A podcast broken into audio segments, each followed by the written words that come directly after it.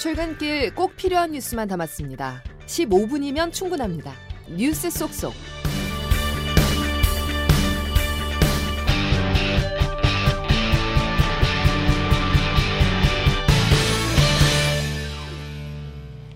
여러분 안녕하십니까? 12월 14일 목요일 CBS 아침 뉴스 김은영입니다.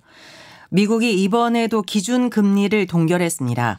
금리를 더 이상 올리지 않는 것은 물론 내년에는 세 차례 인하를 시사하면서 미국 증시는 장중 한때 사상 최고치를 경신했습니다. 장규석 기자의 보도입니다.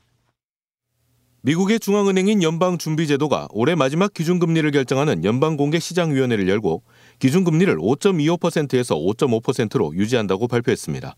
지난 9월과 11월에 이어 3연속 동결입니다. 제롬 파월 연준 의장은 기자회견에서 기준금리가 정점 또는 그 근처에 도달했다고 생각한다고 말했습니다. 곧바로 추가금리 인상 가능성도 있다라고 정정했지만 추가금리 인상 가능성을 크게 낮춘 발언으로 해석됩니다. 여기에 연준은 내년 말까지 기준금리가 4.6% 수준이 될 걸로 예상했습니다. 지금보다 0.65에서 0.9%포인트 더 낮은 수준으로 한 번에 0.25%포인트씩 대략 3번의 금리 인하가 있을 걸로 전망한 겁니다.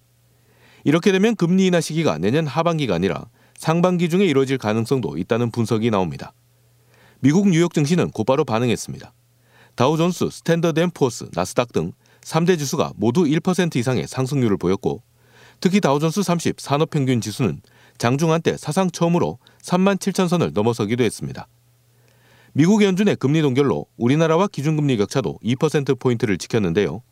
앞으로 미국이 기준금리 인하에 나설 경우 달러 유출 압박도 그만큼 덜어져 우리 경제에는 호재로 작용할 전망입니다. 또 높은 수준의 대출 금리도 완화될 가능성이 있어 앞으로 우리 금리 추이에도 관심이 쏠리고 있습니다. CBS 뉴스 장규석입니다. 정치권 소식을 전해드립니다. 국민의힘 장재원 의원의 불출마 선언 후 장고를 거듭하던 김기현 대표가 결국 사퇴하기로 했습니다.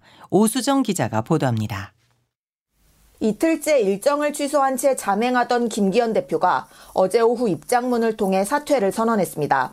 김 대표는 당이 처한 모든 상황은 저의 몫이라면서 더 이상 저의 거취 문제로 당이 분열해선 안 된다고 말했습니다. 지난 3월 이른바 김장연대 논란 속 출범한 김기현 체제는 장재원 의원의 불출마 선언에 이어 김 대표의 사퇴로 9개월 만에 막을 내리게 됐습니다. 다만 김 대표는 입장문에서 지역구 출마 여부에 대해서는 언급하지 않아 울산 출마 가능성은 열어둔 것이라는 해석이 나옵니다. 김 대표의 사퇴로 여당은 윤재옥 원내대표가 당대표 권한대행을 맡아 수습에 나서게 됐습니다. 윤 원내대표입니다. 당이 상당히 그 어려운 상황이고 또 여러 가지 이 상황을 음, 지혜롭게 좀 정리를 할 필요가 있다고 생각을 합니다. 국민의힘은 오늘 오전 중진 연석회의와 최고위원회를 연달아 열고 당 수습 방안을 논의합니다. CBS 뉴스 오수정입니다. 국민의힘은 당분간은 윤재옥 원내대표의 당대표 권한대행 체제가 이어지겠지만 총선을 앞두고 혼란을 최소화하기 위해 결국 비상대책위원회가 출범할 것으로 보입니다. 비대위원장으로는 누가 거론되는지 조태임 기자가 보도합니다. 오늘 오전 잇따라 예정된 3선 이상 중진 연석회의 최고회의에서는 비대위 출범 여부 등 국민의힘의 향후 계획을 결정할 것으로 보입니다. 총선이 불과 4개월여밖에 남지 않아 시간을 지체할 수 없기 때문에 비대위는 이르면 다음 주 출범할 것으로 예상됩니다. 현재 비대위원장으로는 한동훈 법무부 장관이나 김한길 국민통합위원장, 인요한 혁신위원장 등이 거론됩니다. 안철수 의원은 어제 CBS 라디오 김현정의 뉴스쇼에 나와 이인 위원장을 비대위원장 후보로 꼽았습니다. 중도 확장을 할 수 있는 분들, 뭐 예를 들면 저는 인요한 위원장 같은 분도 충분히 그런 역할을 하실 수 있는 분이라고 한 장관은 대중적인 인지도나 인기는 있지만 정치 경험이 없다는 점 때문에 비대위원장 외에 선거대책위원장으로도 거론됩니다.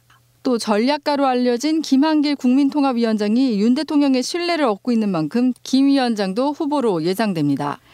이 밖에도 김병준 전 자유한국당 비대위원장, 원희룡 국토부 장관 등도 거론됩니다.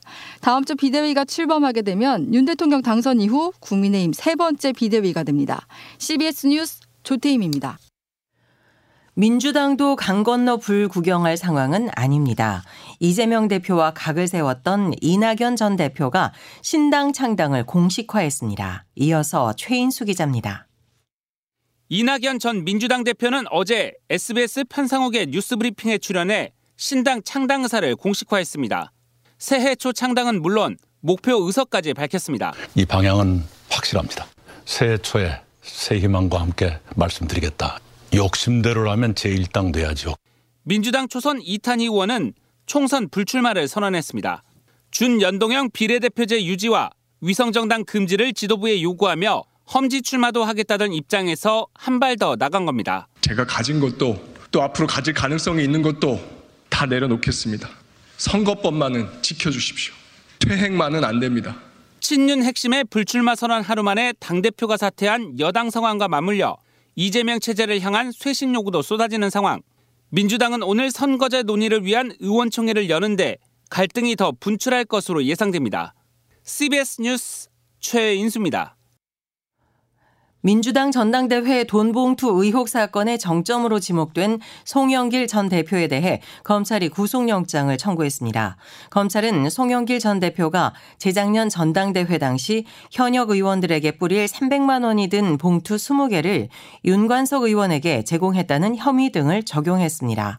검찰은 또 약 2년 동안 외곽 조직을 통해 불법 정치자금 7억 6천만 원을 받은 혐의 등도 적용했습니다.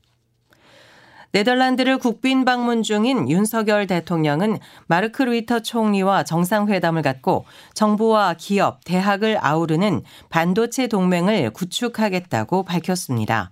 네덜란드 암스테르담에서 곽인숙 기자가 보도합니다.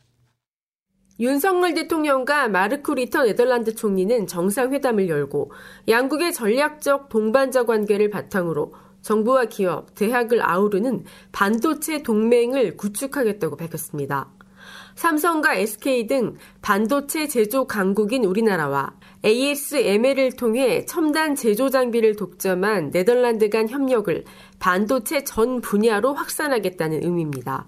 중요한 과학기술적인 문제들에 대해서 함께 논의하고 해결하고 정보를 긴밀하게 공유한다는 그런 뜻입니다. 반도체 동맹을 공동성명에 명시한 건 두 나라 모두 처음입니다. 마르크 리터 총리입니다. 양국은 반도체 분야에서 협력을 더욱 강화할 것입니다. 이는 매우 유망한 이니셔티브이자 진정한 의미에서 윈윈 상황이라고 생각합니다. 모두 20개 항의 공동 성명에서 양국은 외교산업 장관급 2 플러스 2 대화체 신설 등 경제안보와 군사, 문화 등 전방위 협력을 약속했습니다. 정상회교를 마친 윤 대통령은 헤이그를 찾아 116년 전 만구 평화회의가 열렸던 리더잘과 유럽 내 유일한 독립운동 기념 장소인 이준열사 기념관을 방문했습니다. 암스테르담에서 CBS 뉴스 곽인숙입니다. 유엔 기후변화협약 당사국 총회가 2주간의 협상 끝에 합의안을 내놨습니다. 최대 쟁점이었던 화석 연료의 단계적 퇴출은 빠지고 대신 화석 연료로부터의 전환이라는 표현이 담겼습니다. 양승진 기자의 보도입니다. 200개 당사국이 타결한 합의문에는 지구 온도 상승폭을 산업화 이전 대비 1.5도 이내로 유지하기 위한 8가지 방안이 담겼습니다. 화석 연료에서 멀어지는 전환이라는 표현이 처음으로 합의문에 들어갔습니다. 유엔 기후 총회를 개최한 지 28년 만의 성과입니다. 하지만 100여 개국의 요청으로 애초 합의문에 들어갔던 화석 연료의 단계적 퇴출 문구는 결국 빠졌습니다. 사우디아라비아를 비롯한 산유국들과 석탄 화력 발전 비중이 큰 인도 등의 반발에 따른 결과입니다. 만장일치로 합의되긴 했지만 화석 연료 퇴출이 빠진 데다 재생에너지의 생산량 확충 목표가 명확하지 않은 점은 한계로 지적됩니다. 총회는 기후위기에 직면한 개도국을 위해 우리 돈 5,800억 원 규모의 피해 기금을 마련하기로 했습니다. 또 2030년까지 재생에너지 생산량을 3배로 늘리고 배출가스 저감이 미비한 석탄 화력 발전의 단계적 축소를 가속화하는 데도 합의했습니다. CBS 뉴스 양승길입니다. CBS가 집중 보도한 경유차의 가짜 매연 필터 유통과 관련해 최근 업체 관계자들이 무더기로 검찰에 넘겨졌습니다. 행정처분과 소송, 법 개정을 추진하는 등 정부와 국회도 후속 조치에 팔을 걷어붙였습니다. 박창주 기자의 보도입니다. 노후 디젤차에 매연 저감 필터인 DPF를 설치하면서 중국산이거나 구멍 뚫린 미인증 제품을 써 사기와 보조금법 위반 혐의 등을 받는 제조 유통업체들. 최근 관계자 70여 명이 무더기로 검찰에 넘겨지면서 정부와 정치권의 후속 대응에 관심이 쏠립니다. 환경부는 먼저 명확한 행정 처분을 위해 구체적인 지원금 환수 대상과 금액을 따져보고 있습니다. 현재까지 경찰 수사에서 확인된 보조금 피해액만 12억 6천만 원에 달합니다. 환경부 관계자입니다. 뭐 손해배상 청구도 가능한 걸로 그렇게 지금 뭐 검토되고 있거든요. 제도 개선에도 시동이 걸렸습니다. 자동차 배출가스 종합 전산망에 정품 필터 이력을 관리하는 기능이 추가됐고 DPF 부착 차량의 배출가스 검사를 강화하는 법 개정안이 국회 상임위에 올려진 상태입니다. 대기환경보전법 개정안 등에는 필터 설치 후 3년간 매연 검사를 면제했던 걸 1년에서 2년 정도로 줄이고 성능 확인을 받지 않으면 과태료를 물리거나 원상복구를 명령하는 규정 등이 담겼습니다. 대표 발의한 국민의힘 이주환 의원입니다. 개정안이 통과되면 배출가스 저감장치 부착 차량의 사업 실효성이 증대될 것으로 기대됩니다. CBS 뉴스 박창주입니다. 학교 폭력을 당한 초중고생 비율이 10년 만에 최고치를 기록했습니다. 폭력 유형으로는 언어 폭력이 가장 많았고 이어 신체 폭력, 집단 따돌림 순이었습니다. 박종환 기자의 보도입니다. 전국 초중고 학생 중에서 학교 폭력을 당했다고 응답한 비율이 1.9%로 지난 2013년 2.2% 이후 가장 높았습니다. 전북을 제외한 16개 시도교육청이 지난 4월과 5월 초등학교 4학년에서 고등학교 3학년 전체 학생 가운데 317만 명을 대상으로 올해 1차 학교폭력 실태 전수조사를 벌인 결과 이같이 나타났습니다. 교육부 고영종 책임교육지원관입니다. 올해 4월에 실시되었는데 학교폭력 국회 청문회, 그다음 언론 보도, 그 드라마 등으로 사회적 그 쟁점이 부각된 상태에서 이루어졌습니다. 그래서 피해 응답률이 증가한 것으로 파악을 하고 있습니다. 학교급별로는 초등학교가 3.9%로 가장 높았고 중학교 1.3, 고등학교 0.4%였습니다. 폭력 유형별로는 언어폭력이 37%로 가장 많았고 이어 신체폭력, 집단 따돌림 순이었습니다. 한편 정부는 정순신 변호사 아들의 학교폭력 문제를 계기로 지난 4월에 학교폭력 근절 종합대책을 마련한 데 이어 최근에는 내년 3월부터 학교폭력 조사 업무를 교사가 아닌 전담 조사관이 맡도록 하는 방안을 발표했습니다. CBS 뉴스 박종환입니다. 가격을 올리지 않는 대신 용량을 줄여 파는 꼼수 인상인 슈링크플레이션 행위가 실제 39개 상품에서 확인됐습니다. 정부는 용량, 규격, 성분 등의 변경 사항에 대해 표기 의무화를 추진하기로 했습니다. 손경식 기자의 보도입니다. 바프의 허니버터 아몬드, CJ 제일제당의 백설 그릴 비엔나, 몬돌리즈 인터내셔널의 호울스 등은 가격은 그대로지만 최근 1년 사이 용량이 적게는 7.7%에서 많게는 17.9%까지 줄었습니다. 동원 F&B의 양반 참기름 김과 들기름 김, 오비맥주의 카스 캔맥주 등도 마찬가지입니다.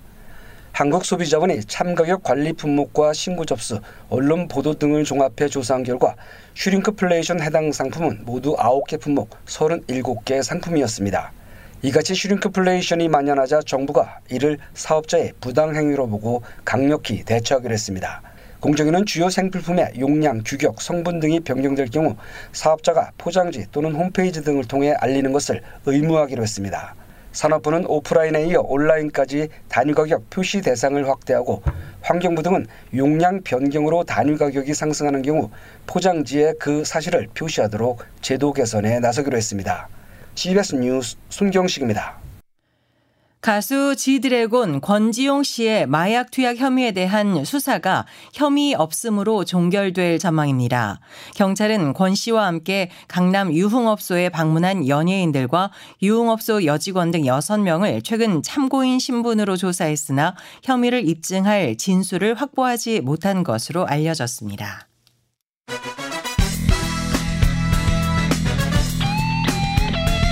핵심만 담다. Save your time. 이어서 자세한 날씨를 이수경 CBS 기상 전문 리포터가 전해드립니다. 네, 오늘과 내일 전국에 강풍을 동반해 100mm가 넘는 많은 비가 예상됩니다. 어, 이미 많은 눈이 내린 강원 산간 지역은 또다시 폭설이 예상돼 교통 안전에 유의를 하셔야겠는데요. 이어서 토요일 새벽이나 아침에는 중부 내륙에도 눈이 내릴 가능성이 있겠고 이후로 날씨가 급격히 추워지겠습니다. 주일인 17일에는 중부 지방을 중심으로 영하 10도 안팎의 강한 한파가 찾아오겠습니다. 현재 일부 중부 지방에 내리는 비는 차차 확대돼서 오후에는 전국적으로 비가 예상되는데요. 내일까지 비나 눈이 이어지겠고 비의 강도는 오늘보다는 내일이 더 강할 것으로 보입니다. 앞으로 내릴 비의 양은 대부분 지역에 30에서 80mm, 경기 남동부와 강원도, 충북과 경북 북부를 중심으로는 100mm 이상이 예상됩니다. 한편 강원 산간을 중심으로 내일까지 10에서 30cm 안팎의 큰 눈이 내리겠고 그 밖에 강원도에도 최고 7cm 안팎의 눈이 오는 곳이 있겠습니다. 오늘도 춥지 않은 날씨를 보이면서 서울의 낮 기온은 10도가 예상됩니다. 날씨였습니다. CBS 아침 뉴스를 모두 마칩니다. 함께 해주신 여러분 감사합니다.